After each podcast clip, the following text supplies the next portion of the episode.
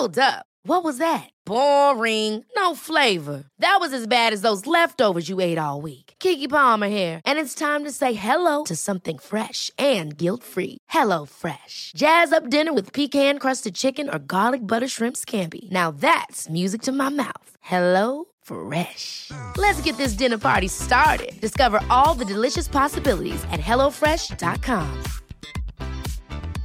Ryan Reynolds here from Mint Mobile. With the price of just about everything going up during inflation, we thought we'd bring our prices down. So to help us, we brought in a reverse auctioneer, which is apparently a thing. Mint Mobile unlimited premium wireless. Ready to get 30, 30, bit to get 30, bit to get 20, 20, 20, bit to get 20, 20, bit to get 15, 15, 15, 15 just 15 bucks a month. So, Give it a try at mintmobile.com slash switch. $45 upfront for three months plus taxes and fees. Promo rate for new customers for limited time. Unlimited more than 40 gigabytes per month. Slows. Full terms at mintmobile.com.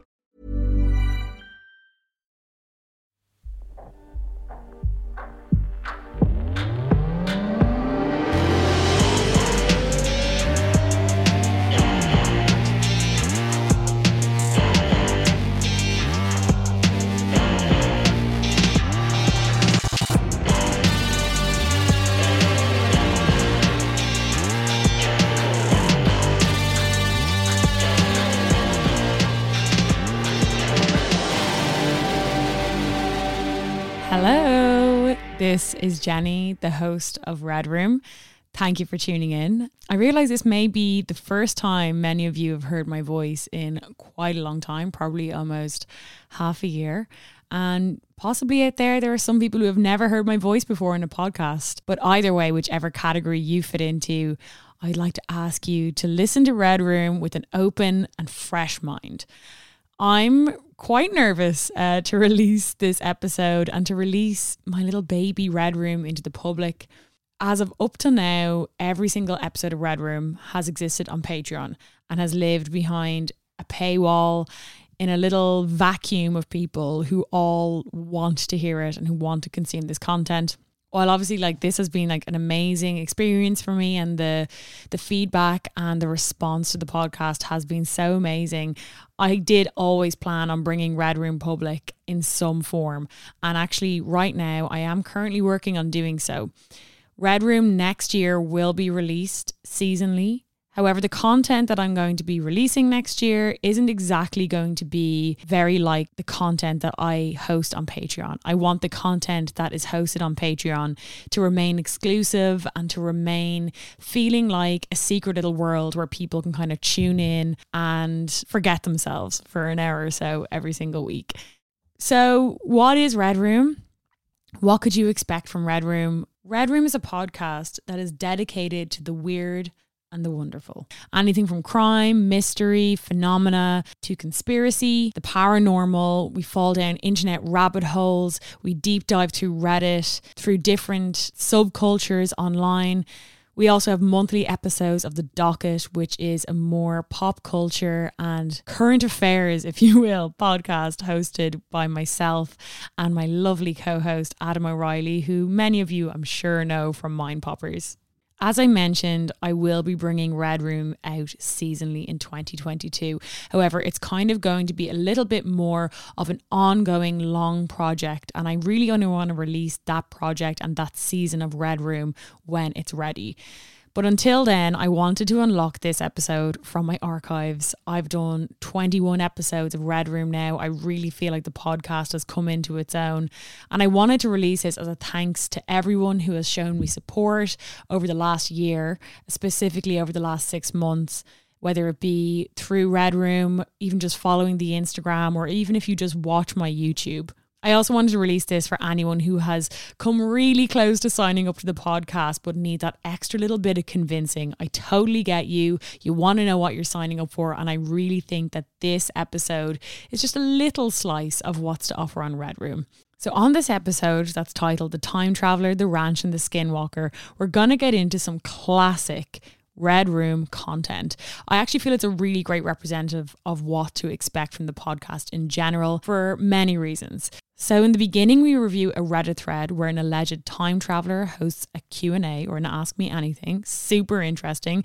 He discusses everything from the future of crypto, veganism, and of course for humanity. We also chat about the documentary Hunt for the Skinwalker by paranormal documentary maker Jeremy Corbell and some of the history of skinwalkers throughout various cultures and mythologies. We also kind of inadvertently touch on subjects like the Mandela effect, living in a simulation, near death experiences, and each of those topics I've actually done dedicated episodes to. So if any of those topics, when you're hearing them throughout the episode, if they're pinging in your ears, we have episodes to those. And you can find out more about that on our Instagram, which is at redroom.pod. Other episode examples that we've done and that people have really enjoyed has been my two part special deep dive on the subculture of incels. This was so mind opening and mind blowing to me, and I was so honored to be able to do a follow up part two episode with the host of Incel, an amazing podcast by an investigative journalist called Naama Kates. We did a whole month of kind of spooky, creepy content in October. And there's also interviews with everyone from astrologers to Reiki healers and even some of my close friends. Goes without saying, there's lots more that dives deep into the weird and wonderful. And if you would like to sign up to Red Room, you can go over to patreon.com forward slash Red Room Pod. Check it out, see how you like it. There's no minimum sign up, it's six euro. And if you sign up now, you'll get access to all of the archive. Weekly podcasts coming forward, and of course, our monthly live streams that I host with my fiance, Evan Doherty, and cameraman extraordinaire. So thank you so much. I hope you enjoyed this episode. Please share it online. Please share it on Instagram if you are listening. That would be really exciting for me. This is my little baby. I'm excited for you all to listen to it. And until next time, welcome back to Red Room. So this week, we're going to be talking about time travel. We're going to be talking about shape shifting. I'm going to be weaving in a little bit of mythology in there. That's been a huge request on you guys. And don't worry, I'm going to be getting into a lot of mythology. Um, but in today, we're going to be just be touching on some both Greek and Native American. So, yeah, let's get into it. So, shout out to my brother Louis who made the music first of all for this podcast, which is iconic. Um, but he sent me on this Reddit thread right around the time that I launched the podcast, and he was like, "I really think you'd be into this." You know, like, he knows how my brain works, and he and I definitely share a lot of the same interest when it comes to this stuff. I often mention how like my dad rolls his eyes when, you know, anyone brings up anything maybe paranormal or non-scientifically based as he would say. And I get it, but you know, the whole point of Red Room is flirting with this kind of stuff. Whether you completely buy into it is up to you. However, I just have an intrigue and an interest in the weird and wonderful, as you know. So this Reddit thread was put up on casual IMA. So it's where people kind of put up ask me anythings and they'll, you know, for example, someone here, it's good, it's a good Reddit thread actually. Someone here like, I'm 27 and 600 pounds, ask me anything. I, I like trains, ask me anything. I'm a French woman, ask me anything. A lot of the time the ask me anything um, subreddit can be quite intense and can involve quite a lot of like debate and heavy discourse. So this one is it's said to be more casual. Now this one I would not consider casual. Uh, this guy casually posts in, "I'm a time traveler from the year 2051. Ask me anything," and this was from three years ago, so 2018. Uh, they said that they still have a few more years in your time timeline I've done this a few times, but I've never really got any good questions. This could be my third or fourth time. Maybe it's the charm. Ask away. Remember, I cannot ask questions which may change events in your time or timeline. For example, lotto numbers, Super Bowl outcomes, etc., etc. Um, and I read some of the the some of the stuff that he definitely refuses to answer is like people being like, "What should we invest in?" Which I'm like, "Come on, guys! Like, let's get a bit more metaphysical here. Like, you know, we always have to, you know, you have to presume that they're fake, but flirt with the reality anyway. And if anything, it can spark a bit of your imagination and intrigue. So I went through this ty- this uh, subreddit and thought I would pick out some questions that were asked and how this person, uh, their name is John, I'm sure it's a pseudonym, what uh, how they answered. So number one, What's the best global event that's happened in your lifetime and greatest catastrophe? They respond, Well, I was born in 2123, so not much happened in the last 31 years. But the greatest global event that I've witnessed in my own time was the discovery of an ancient city on a planet called Auridian F and the Andromeda galaxy. We founded an outpost in Andromeda in March of 2143 and have found no signs of intelligent life beyond the city. As you can imagine, this was a fairly monumental discovery, and it was the only known sign of intelligent life anywhere. Even in my time, we've found life nowhere in our galaxy. Admittedly, we only mapped around 60%, but still. Someone else asked, What is the average human life expectancy in 20, 2154? They answer, Medicine and science have progressed exponentially compared to your time. People are eating healthier, manufacturers are heavily regulated, so things like phosphates, antibodies, and steroids are no longer put into food. Salt is also heavily controlled, as it is bad for your organs, and after the cataclysms, it became fairly rare. Without the use of life extending drugs or gene manipulation, the average human in my life can expect to live around 150 years. Using gene manip- manipulation and Aviga, which is a drug that helps halt cellular decay, you can expect more than double that. There is also the option of uploading yourself into a biomechanical analog, effectively gaining near eternal life. And I'll get onto that in a second. But they also go on I, i've read some other questions and some people asked about like do they still eat animal meat or animal flesh as the vegans would say? Um, and he responds and says basically like the that science has come so far that scientists now had like years ago in his lifetime discovered a way to basically clone animal meat and animal proteins and that's what they eat but he said they really don't ever eat actual you know they don't they don't farm animals anymore for their flesh because of how far science has come along. Um but he said that he also wouldn't really consider it vegan. He goes we might consider them vegan but he was like not really. That doesn't really exist anymore because of just how much it has changed. Now i'm really interested into this option of uploading yourself into a biomechanical analog. Now one of my favorite memes online and look judge me if you want okay? There's like what what do they call it? Like a dirty little secret okay?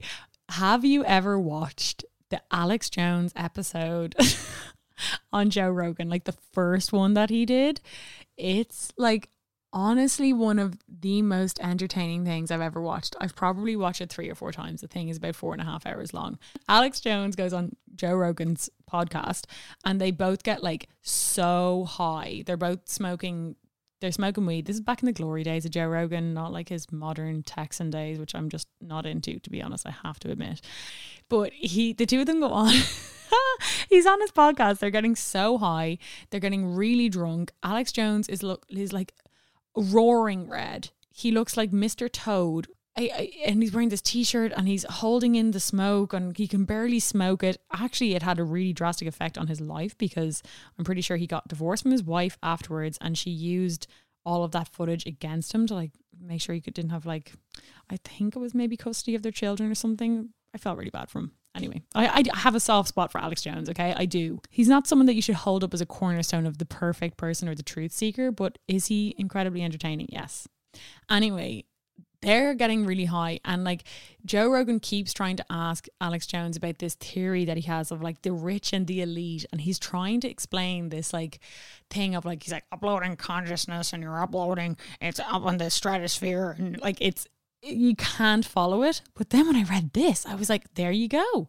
Uploading yourself into the biomechanical analog, effectively gaining near eternal life. And that's what Alex Jones, who is obviously a conspiracy theorist, don't get me wrong, he claims that this is already happening, that the elite, so to say, are working on this technology where you can upload your consciousness now, if you remember, we talked about in the near death experience episode. If you haven't listened to that, go back and listen to it. Another one I'm very proud of. And on that one, we talked about consciousness being possibly what we used to refer to as the soul. Okay. And a lot of even scientists will acknowledge when they talk about instead of using the term soul they will use the term consciousness because effectively it's what um, separates us from uh, other mammals or animals now that could be argued as well however Alex Jones claims that the elites, because his theory is, again, his theory, not mine, very entertaining theory to flirt with, though. His theory is that the elites are really only wanting eternal life. That's really all they want. For, for what reason, I don't know. But this could be a way of eternal life because what are we if we are not consciousness?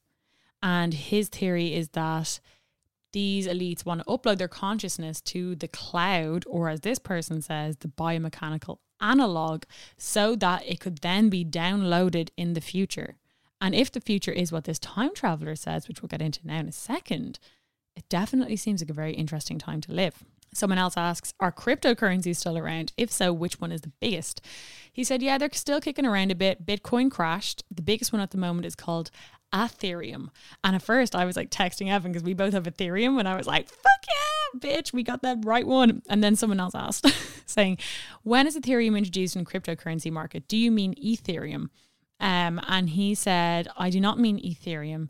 Ethereum will be introduced in a few years. Now, I'm not that much of a crypto nerd that I, I do I know if there's something called Ethereum. It's A E, not E T H E. So I don't know, guys. If you're into crypto, keep an eye out for Ethereum. Who knows? Someone else asked, "Are we living in a simulation?" Okay, again, we're going back to near death experience. Dare I say the wheel? If you know, you know, kind of shit. So they say the time traveler says it is entirely possible we are living in a simulation, but scientists, even in my time, still have no concrete, verifiable evidence. This other person then goes on to ask, what is causing the Mandela effect? The Mandela effect is basically a conscious, I'm going to make up my own definition here, okay, and then I'll Google it. What I understand the Mandela effect to be is like a group memory of something in pop culture that is actually completely different to how it played out in reality. So the official definition is the Mandela effect refers to a situation in which a large mass of people believes that an event occurred when it did not. So, for example, one Mandela effect is loads of people remembering certain aspects of 9 11 that never happened. Nelson Mandela's death. A lot of people um, distinctly remember him dying in prison in the 80s. Obviously, he was in prison for a long time. There's a lot of ones around logos like the Looney Tunes. For example, people think it was spelled T O O N S, like cartoons, but it was actually spelled Looney Tunes, like a tune, T U N E. Fucking weird. And then another one would be uh, people think that it's called Sex in the City, the show, but it's Sex and the City. Anyway, we can do another whole episode on that if you want to. But this person says, the time traveler says, the Mandela effect is caused by the aforementioned fractures in time overlapping. So he says that every decision you make in your life fractures time. Each branch is a possibility. Sometimes these branches create another timeline. So everything, everywhere, every when is possible. Again, I'm thinking the wheel. Okay. I mean, if this person is for real, the wheel is seeming incredibly concrete to me. So basically says the Mandela effect is caused by aforementioned fractures in time overlapping. It shouldn't happen, but sometimes it does. Another person asks, why wasn't Mars colonized? The time traveler answers, Mars was found to contain an abundance of microbial life and an extensive cave system that runs under the entire planet. As such, Mars was deemed a scientific safe zone, much like Antarctica. There are various research outposts, but no permanent colony. Someone else asks, which iPhones do you have?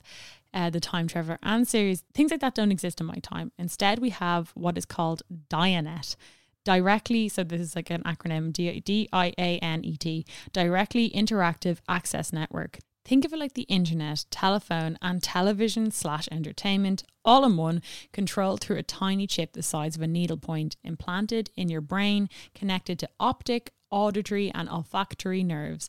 That's your se- uh, sense of smell. Yes i did have to google it. So that you can see smell and hear everything right inside your head Sounds weird. You could know anything in an instant, taste and smell a recipe before you cook it, listen to music without disturbing a soul, or have a conversation with a friend in your head. The way I'm describing it doesn't do it justice. It's both amazing and scary at the same time. That made me think of um that Black Mirror episode. Obviously, it's very Black Mirror, and it, it like I mean, obviously there is also elements of this that are kind of like well, you know, it's almost like, you know, when you were younger and you thought like in the year 2020, we'll all be on flying cars, you know, it's kind of that thing of like, we have these iPhones, so we're going to presume that they're going to be put into our brains and we're going to be able to see things. It'll be like Minority Report, but like, you know, it could be true. You never know. There, there are some technologies out there that are going in this direction. If you think of AI and you think of um, the virtual reality headsets, which I have, pretty crazy. Um, another person asks about the cure for cancer. So they answered the cure for cancer was discovered in your time, but it was buried because of pharmaceutical companies. Because pharmaceutical companies were allowed to run rampant and basically make their own rules. Your government eventually will be run by people that actually care about you, and pharmaceutical companies will be taxed into virtual non existence. A healthcare plan will be put in place that takes care of the patient instead of the disease, and the cure for cancer will become widespread. Cancer is virtually eradicated by 2100. In another question, someone asked about mental health.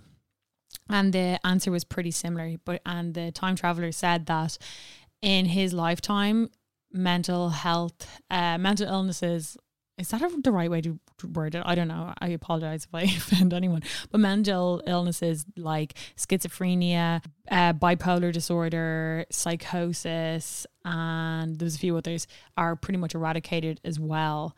So, very interesting. What do you think about the time traveler? I love to flirt with these things. There's one on TikTok as well um, way more vague. And while I love to watch their posts, I also love to imagine it being like some seven year old trolling us all, I have to say.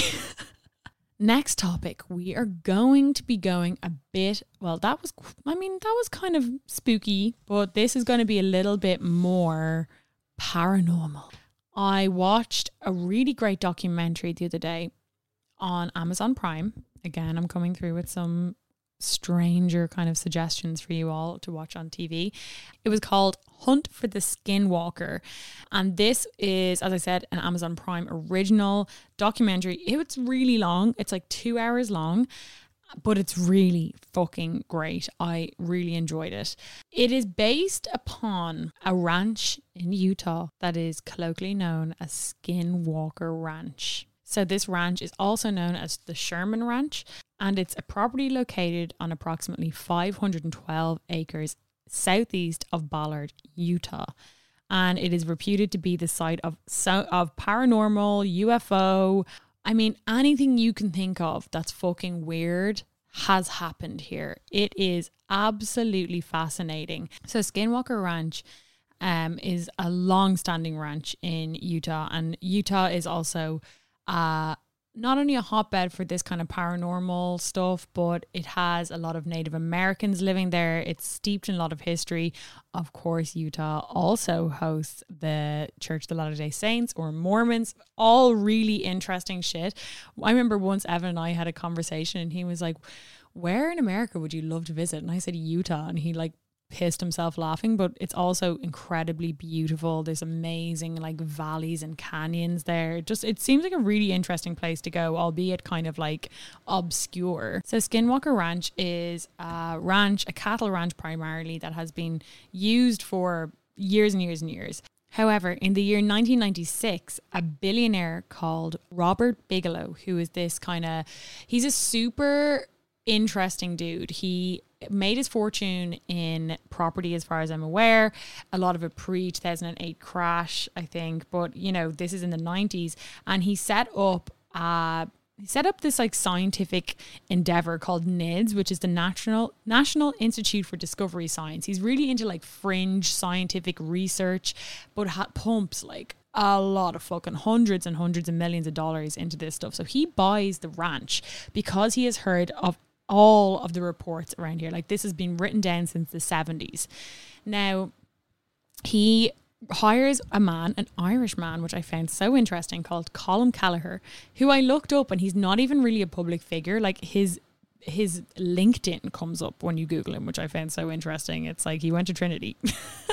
and he's in this documentary. So you can see like my my ears, you know your ears prick up when you hear an Irish accent. I was like, this is so incredibly random. So Bigelow buys Skinwalker Ranch and he then brings his NIDS people in, uh, his scientists, his ufologists, I believe it is unofficially known as, and anyone and everyone that he has. And again, remember this guy, he's not, although he is into fringe stuff, he can afford the best of the best. As I said, this guy, Colm Kelleher, is like a biomedical technology scientist or something. He's worked countless places afterwards and he was one of the head researchers. So he brings in all his researchers and starts a 20 year project on Skinwalker Ranch. And what they found is absolutely incredible.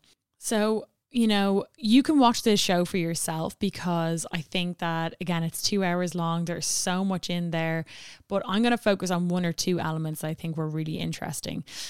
So, Colm Kelleher since has said that the one of the weirdest things was that they found especially from a scientific perspective was there was no single phenomena okay? There was no like when they were there they weren't just looking at like UFOs or paranormal or you know apparent there's also people there think there's like wormholes into other dimensions there. They said they were constantly looking at multiple and individual incidents that never repeated themselves exactly over the 20 years. Now, if you know anything about science, obviously you know that that is a fucking problem because they need a control and they need to see variables. And they, a lot of what they talk about in this documentary is how impossible it was made because there's a huge amount of like cattle mutilations, say, for example, have happened on this ranch. And there was n- none of them ever happened the exact same.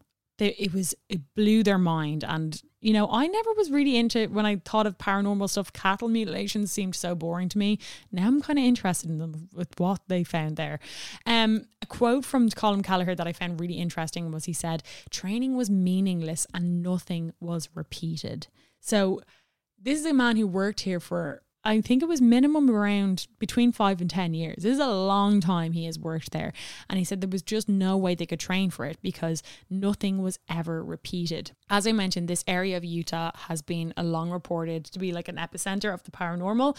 Uh, in the documentary, they say that basically, like, you talk to Utah, you talk to anyone in this area or in south of Utah, and it'll be like instead of six degrees of separation, you'll have like one degree of separation from someone who's been abducted or someone who has seen something really crazy or seen UFOs or, you know, has seen something weird, you know, go bump in the night. Um, apparently, it's just like an absolute hotbed for it. Another thing that the researchers at NID said that what was going on in this ranch was more than extraterrestrial and more than just the ranch. So although the ranch has been kind of a hotbed for it, it has spread throughout all of south of Utah. And if you think of it uh, like a big umbrella, but this is kind of the epicenter of it. And it's also kind of a controlled environment that people have obviously put in years of research and the research is still going on there. Um so some things that they noted was digging up the earth was known to disturb whatever entity they call it was there. So that was a, a really notable way that they could kind of spur on something to happen. They say also that lighting fires would instigate r- really weird and paranormal activity. Um, and again, go watch the documentary because I found it just so fascinating.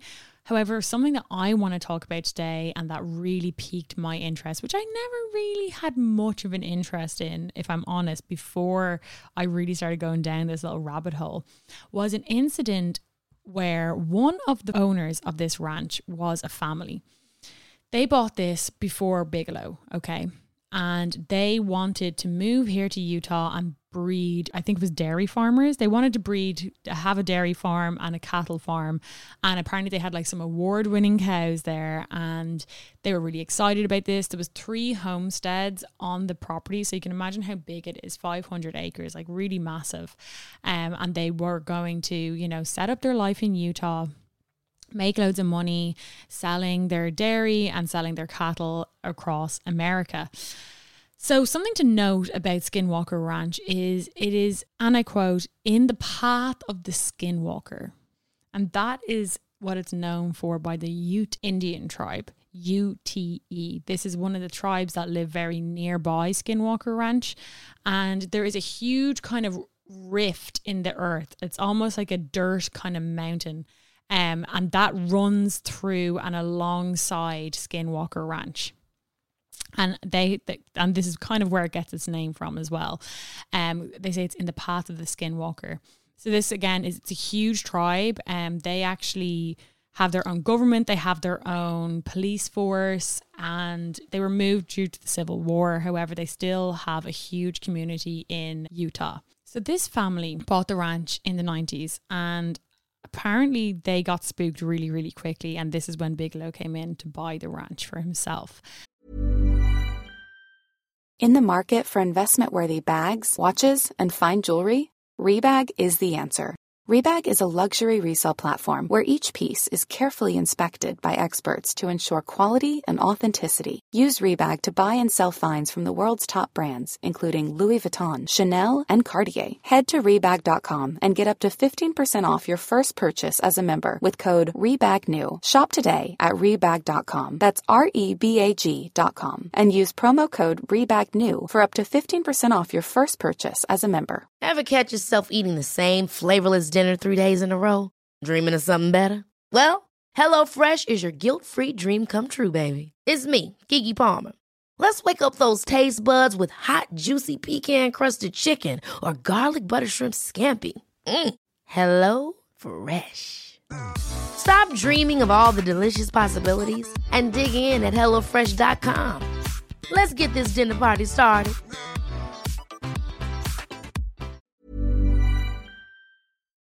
However, there was one story that Colm Kelleher retold on the documentary that I found so interesting and just spooky. And there was something so sincere about hearing an Irish man tell it, I have to say, because you know, when you're so used to hearing the American accents on TV and it kind of all becomes like Hollywoodified to you. There was something about hearing a Dublin accent tell this story that made it seem very real to me. I, I can't lie. So, this family bought, as I said, bought it uh, in the 90s to raise cattle on one of their first days there, very like in the first five days, I think it was, the son and the father were out uh, just outside one of the homesteads. I believe it was the second homestead. And across this huge field, there was this massive field, they could see canine figure walking toward them. Now they said this was it was quite a big canine figure. Um, however, they didn't really have much suspicion around it because it was kind of minding its own business. It didn't seem to be predatory. It was walking toward them very slowly, getting kind of distracted along the way. Now the man and the the farmer and his son, the farmer's name was Terry they were standing right beside a corral they had, which was full of calves. They had their new bunch of cows and calves. Excuse, I don't know the the term for like what is it, a fleet of cows? I don't know. Um, they had their calves in a corral, okay, keeping them safe, obviously. And the wolf was kind of like trotting across them. They said it was, you know, kind of, you know, when you see a, a dog kind of playfully walking toward you, you know, your their head isn't down, their tail isn't down, they're not looking predatory and scary. They're more looking happy and you know, I guess when you're a farmer, you're used to all sorts fucking coming on your farm. They weren't. They weren't worried about it, and we know that farmers, you know, it doesn't take a lot for them to become worried about something. Let's just say that, especially when they have their award-winning calves beside them. So this was also a very misty day. They said. They said that this canine figure was coming toward them, and at first they thought it was possibly a stray pet from a nearby farm because this dog was so friendly. Now, they said it was very, very big. It was bigger than any dog they had seen before. However, the dog came up to them, it bowed its head. Terry, the um, cattle farmer, actually pet the dog on its head to begin with. And they didn't really seem, um, you know, they didn't seem miffed by it. They kind of just thought it would potter off back to its own gaff. However, one of their calves had made the dire mistake poor little thing, of having its snout pop through the corral. And this is when the wolf, we'll call it, turned around and grabbed the muzzle of the cow with its jaw. Um, obviously, these being, you know, their feckin' bread and butter, for want of a better word, the farmer farmer's instincts kicked in and was like, fuck. So he sent they him and his son picked up these huge big like batons, I believe, and started smacking the wolf with the sticks in order to try and get it to get off the cow, the calf's little nozzle per thing. The wolf did not budge, like, did not give a fuck. I believe one of them was metal. There didn't seem to be any whimpering. It just stayed latched on to this cow. So then Terry screams to his son to go in and get their uh, a magnum gun, right? And he is like, go in, get the gun. The son comes out, gets the gun, and shoots the wolf three or four times from increasingly close range and said that the wolf didn't even bat. Like they didn't even see any entry wounds, they didn't see any blood, nothing. There was no whimpering. The, the, this gun is really powerful and obviously, by all means, should at least have injured this wolf. So then Terry's panicking and he goes in then and is like, right, fuck this. He goes in and gets a new gun, which is a big shotgun, which apparently he would use to hunt elk. Now, elk are fucking huge, okay? Just Google them. These are big animals. This shotgun as I said, was used to hunt elk, which, you know, if you're hunting, you're kind of you're you're sneaking up on something with quite a long distance. So has to have the power to be able to shoot from really far away and kill a huge animal that could probably weigh up close to a ton. So Terry shoots the wolf with this gun. And I believe it was on the sixth shot. So this this wolf has been shot four times by a 357 Magnum, and now it's being shot by a powerful hunting gun, hunting uh, rifle, and the wolf doesn't flinch until it's shot for the sixth time. Terry said on the sixth time, he saw a lump of skin shoot off from the wolf. And this is when the wolf let go of the calf and ran away in the distance. But it was not limping, it was not faltering, it wasn't crying. And it also didn't seem to be, you know, aggressive toward Terry and his son. So Terry and his son, as I said, they are hunters. They're spooked magooked, okay? They're like, what the fuck is this? And also like we want you know, these are farmers. They have to protect their cattle and protect which is, you know, they were trying to raise cattle on this farm and this is one of their first days in there. So they're like, we need to fucking kill this thing because we don't want to come back. It now knows where the cattle are and, you know, it's gonna come back for more basically. So they start tracking, you know, using hunting. They're like looking at the paw prints and it's pretty flat land where they are as well, um, where the, the field was ahead of the corral. So they're tracking and tracking, and they're tracking for quite a long time through the mist, as I said. And they said they came to a sudden muddy bank, and the the prints just immediately stopped, and they never saw this this again. They had no idea where it went at all, and they were. This was one of multiple really spooky things that happened this family, which basically ended up that they were going to that they did. They sold the ranch to Robert Bigelow because they were like, get me the fuck out of here. So when they came back after trying to and failing to track this wolf, they saw the lump of flesh, okay? Because I'm sure at this point they were probably like, was that even real? Like, you know, what the fuck happened? And they saw the piece of flesh and they said they looked at the flesh and it already seemed to be decaying. It looked like old, rotted flesh. Again, these are hunters. They know these kind of things. They know how long something has been dead. They're farmers as well. You know, they would be around decay and death quite a lot, I would imagine.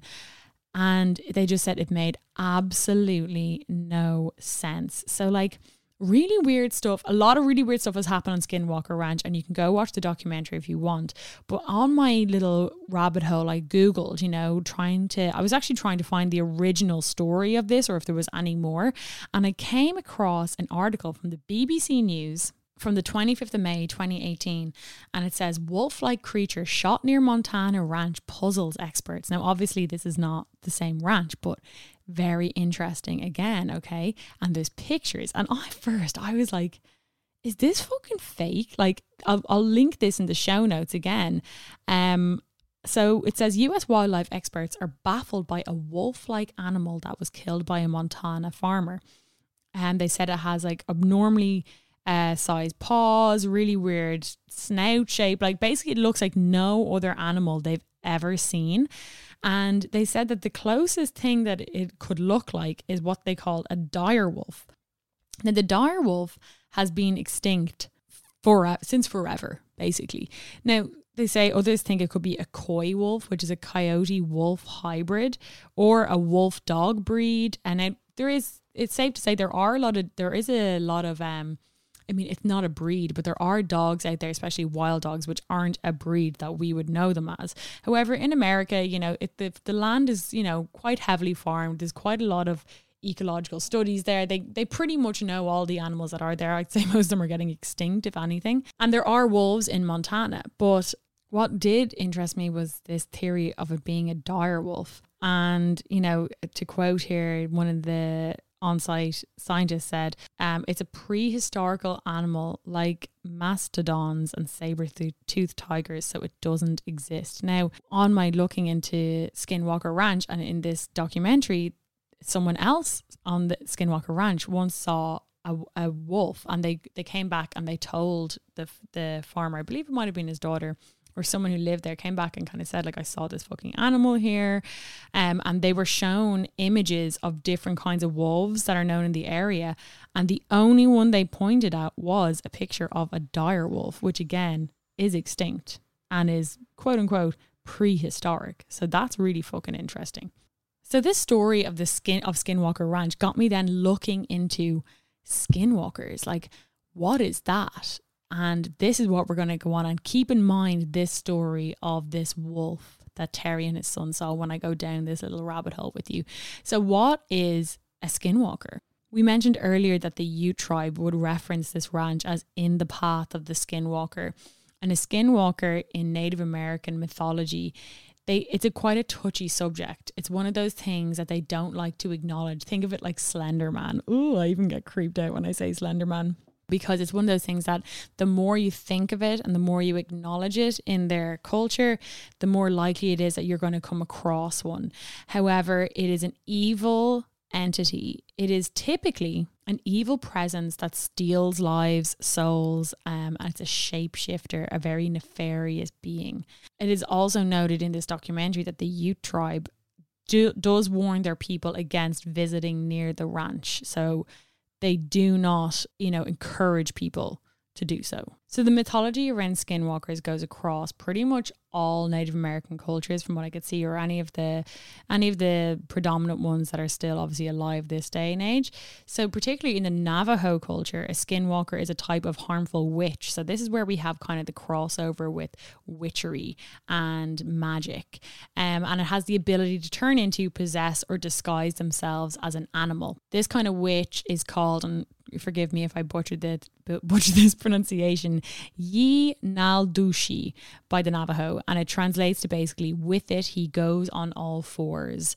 Um, so this person is also said to like during the day they exist around you. Like you don't know that they are a skinwalker. It's not like a healer or a, a, sacred priest in their culture that like everyone knows that that is their function within the in the in the tribe. This person walks amongst you during the day but by night is a shapeshifter. It is one of like several types of navajo witches uh, that's considered to be dangerous, but this is considered to be one of the most volatile and dangerous of them all. Hence, a lot of tribes being very they're, they're scared to, to acknowledge it. Apparently, even asking them, they don't really want to fucking talk about it. So, the Navajo, as I said, this is where I could find the most amount about skinwalkers.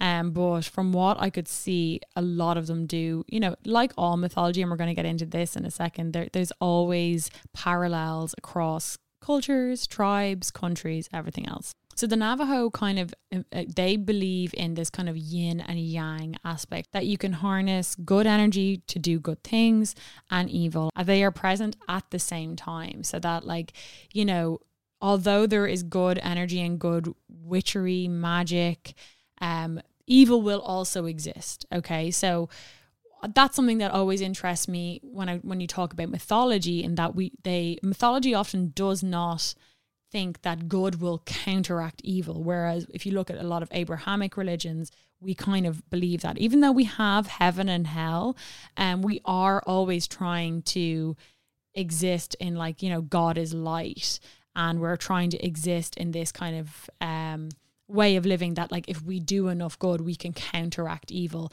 But something that always you know appealed to me more when you talk about mythology and more ancient kind of belief systems or stories is that the you know acknowledging that good and even evil both exist. So in the navajo culture in a lot of native american cultures there are witches there are healers um, and you'll see this across a lot of ancient cultures but that there are good and that there are evil and it is important to acknowledge the evil so that you can see the good. Um, so sometimes these witches evolved from living their lives as respective healers or spiritual guides. So they started off as guides and they started off as good, okay? However, they later chose to use their powers for evil. They can either be male or female. However, interestingly, and when you start to think of something like werewolves, skinwalkers are typically male they tend to shapeshift and they tend to turn into their animal form at nighttime. And I know a lot of your uh, inner childhood brains are dinging there, thinking of, yes, the werewolf. Okay. So when I looked into the idea of the werewolf, the werewolf seemed to be more Germanic, northwestern area of uh, Europe.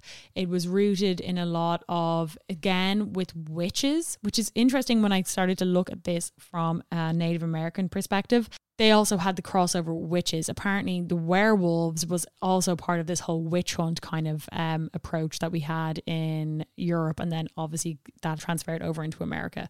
However, I couldn't really find in much of my uh, looking into it whether, and I don't think this is true, but whether the Germanic tale of the werewolf was brought over to America and then that did that influence Native American tribes. However, from everything I can see, this the, the, the theory of skinwalkers exists pre pre exists colonizers in America. So, how does one become a skinwalker? This is not a curse that's put onto anyone. As I said, it is actually a decision that a healer will make to go down this kind of black magic route that, that we would know it as.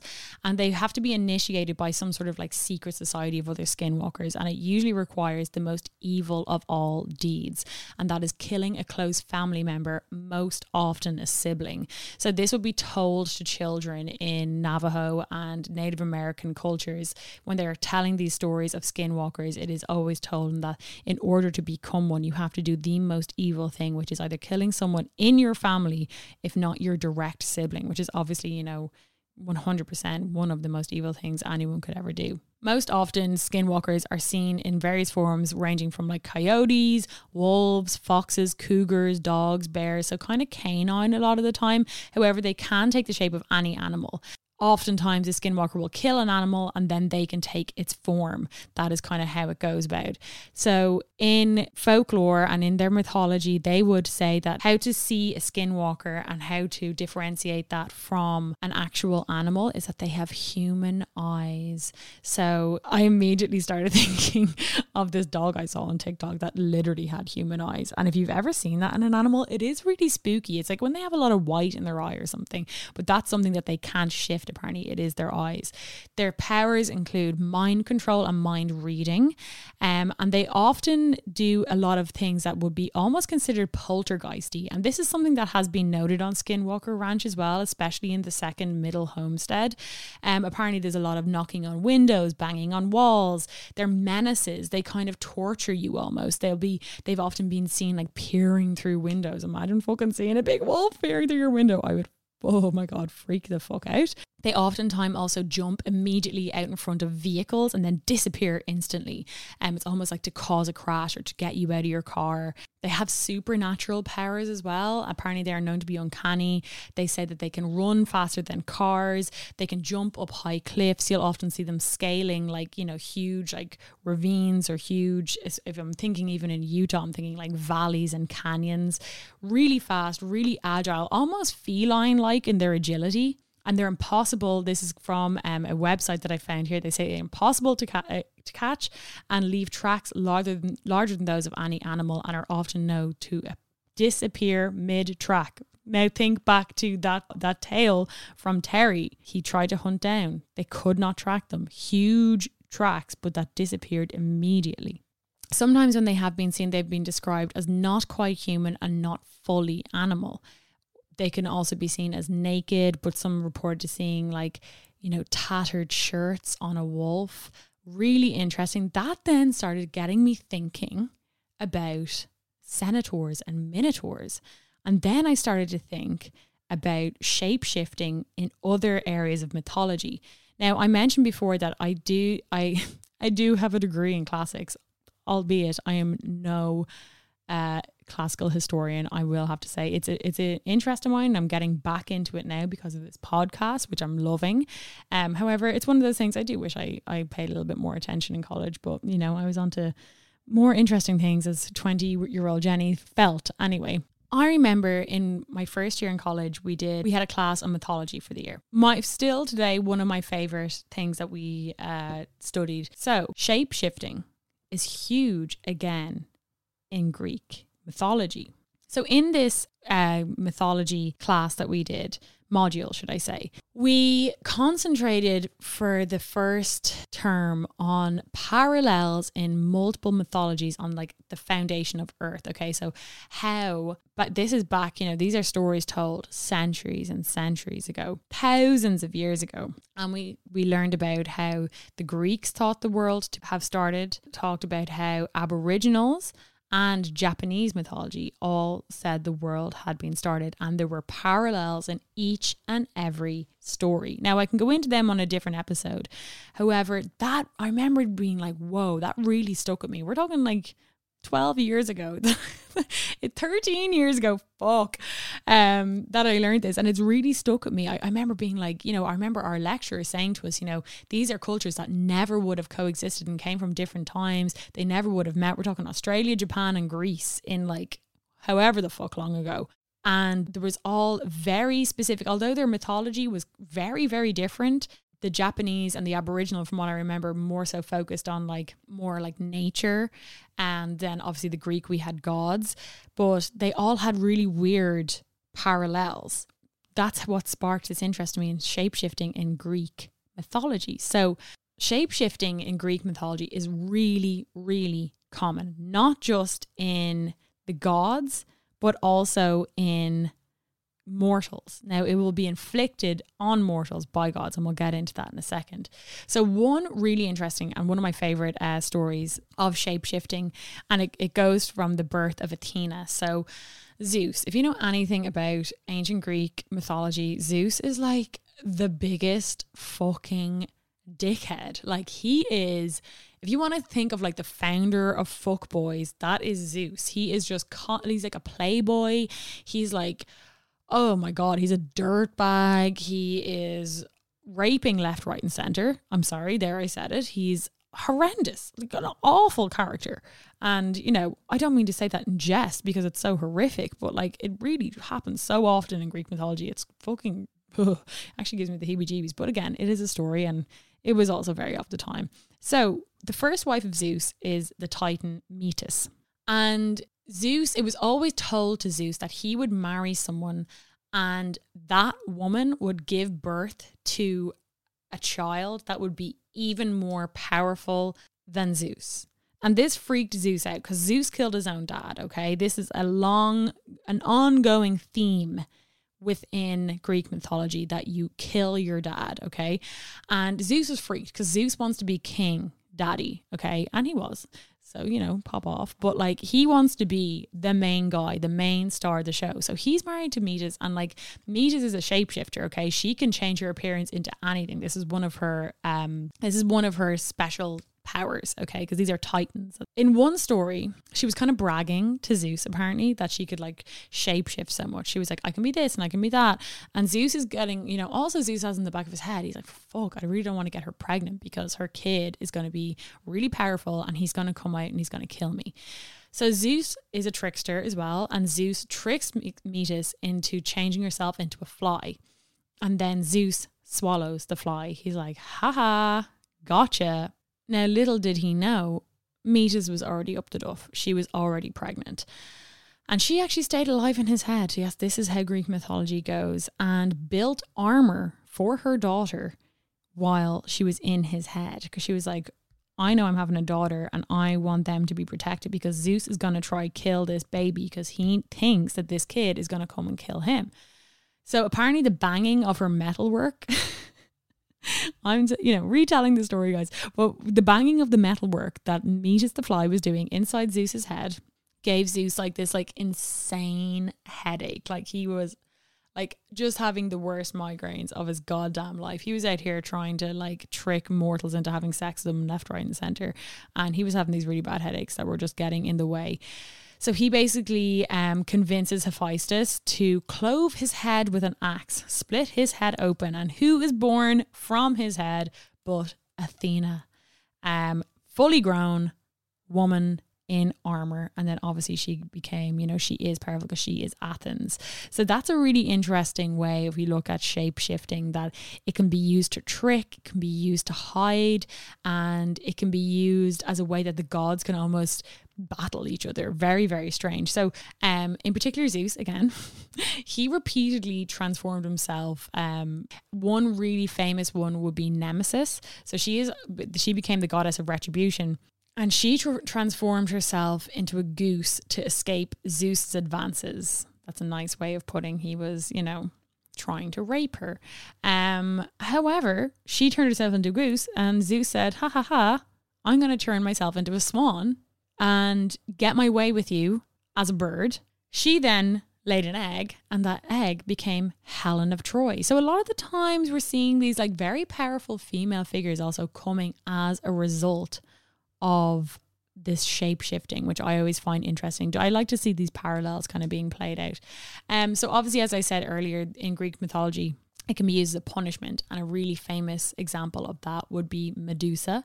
Medusa obviously broke her vow of celibacy, and by having sex with Poseidon, and she was turned into a snake-headed woman, and anyone who looked at her turned to stone going back toward then, you know, on my rabbit hole, I then came across a story that I remembered and it has a really interesting overlap with werewolves.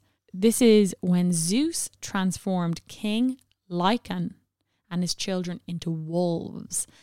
And guess what the term for well werewolves is? Lycanthropy. Lycanthropy is the term used for folklore of werewolves, basically.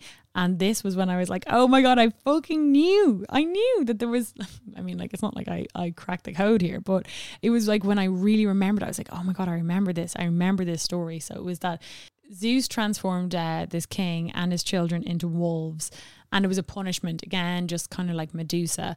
And there's a few different variants of this myth um, and it's either that he he punished him for killing zeus's children or serving him the flesh of lycaon's own murdered son. Again all myths have different variables depending on where they originated from but i thought that was so interesting. When you look I, that's one thing i just love about mythology. I love to look at parallels in like folklore, in fairy tales, and then bring it back to like I love looking back at Greek mythology for it. As I said, I love that uh, Greek gods and goddesses and deities often were like tricksters. They were jealous. They were hateful. They were conniving against each other. And you know, when even when you look at the the myths of shapeshifters or skinwalkers, these are always used as ways to trick people. Now, in terms of the skinwalker in Native American culture, it's quite different in that they become these dark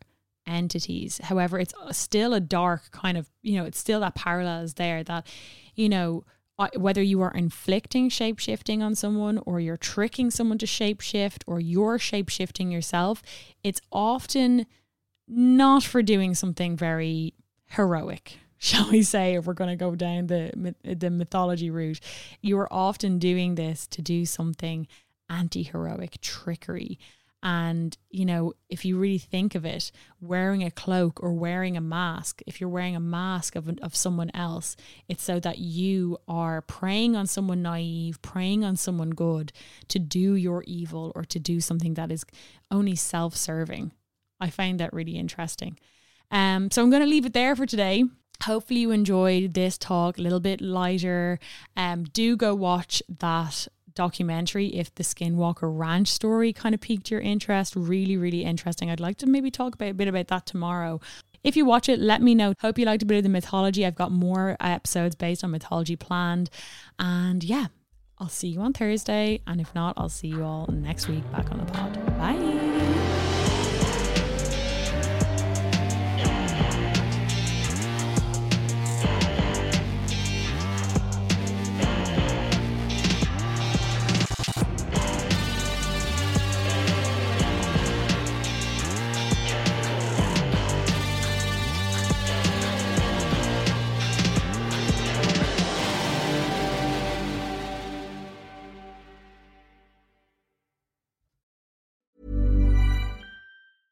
Ever catch yourself eating the same flavorless dinner three days in a row? Dreaming of something better? Well, HelloFresh is your guilt-free dream come true, baby. It's me, Keke Palmer. Let's wake up those taste buds with hot, juicy pecan-crusted chicken or garlic butter shrimp scampi. Mm. Hello Fresh. Stop dreaming of all the delicious possibilities and dig in at HelloFresh.com.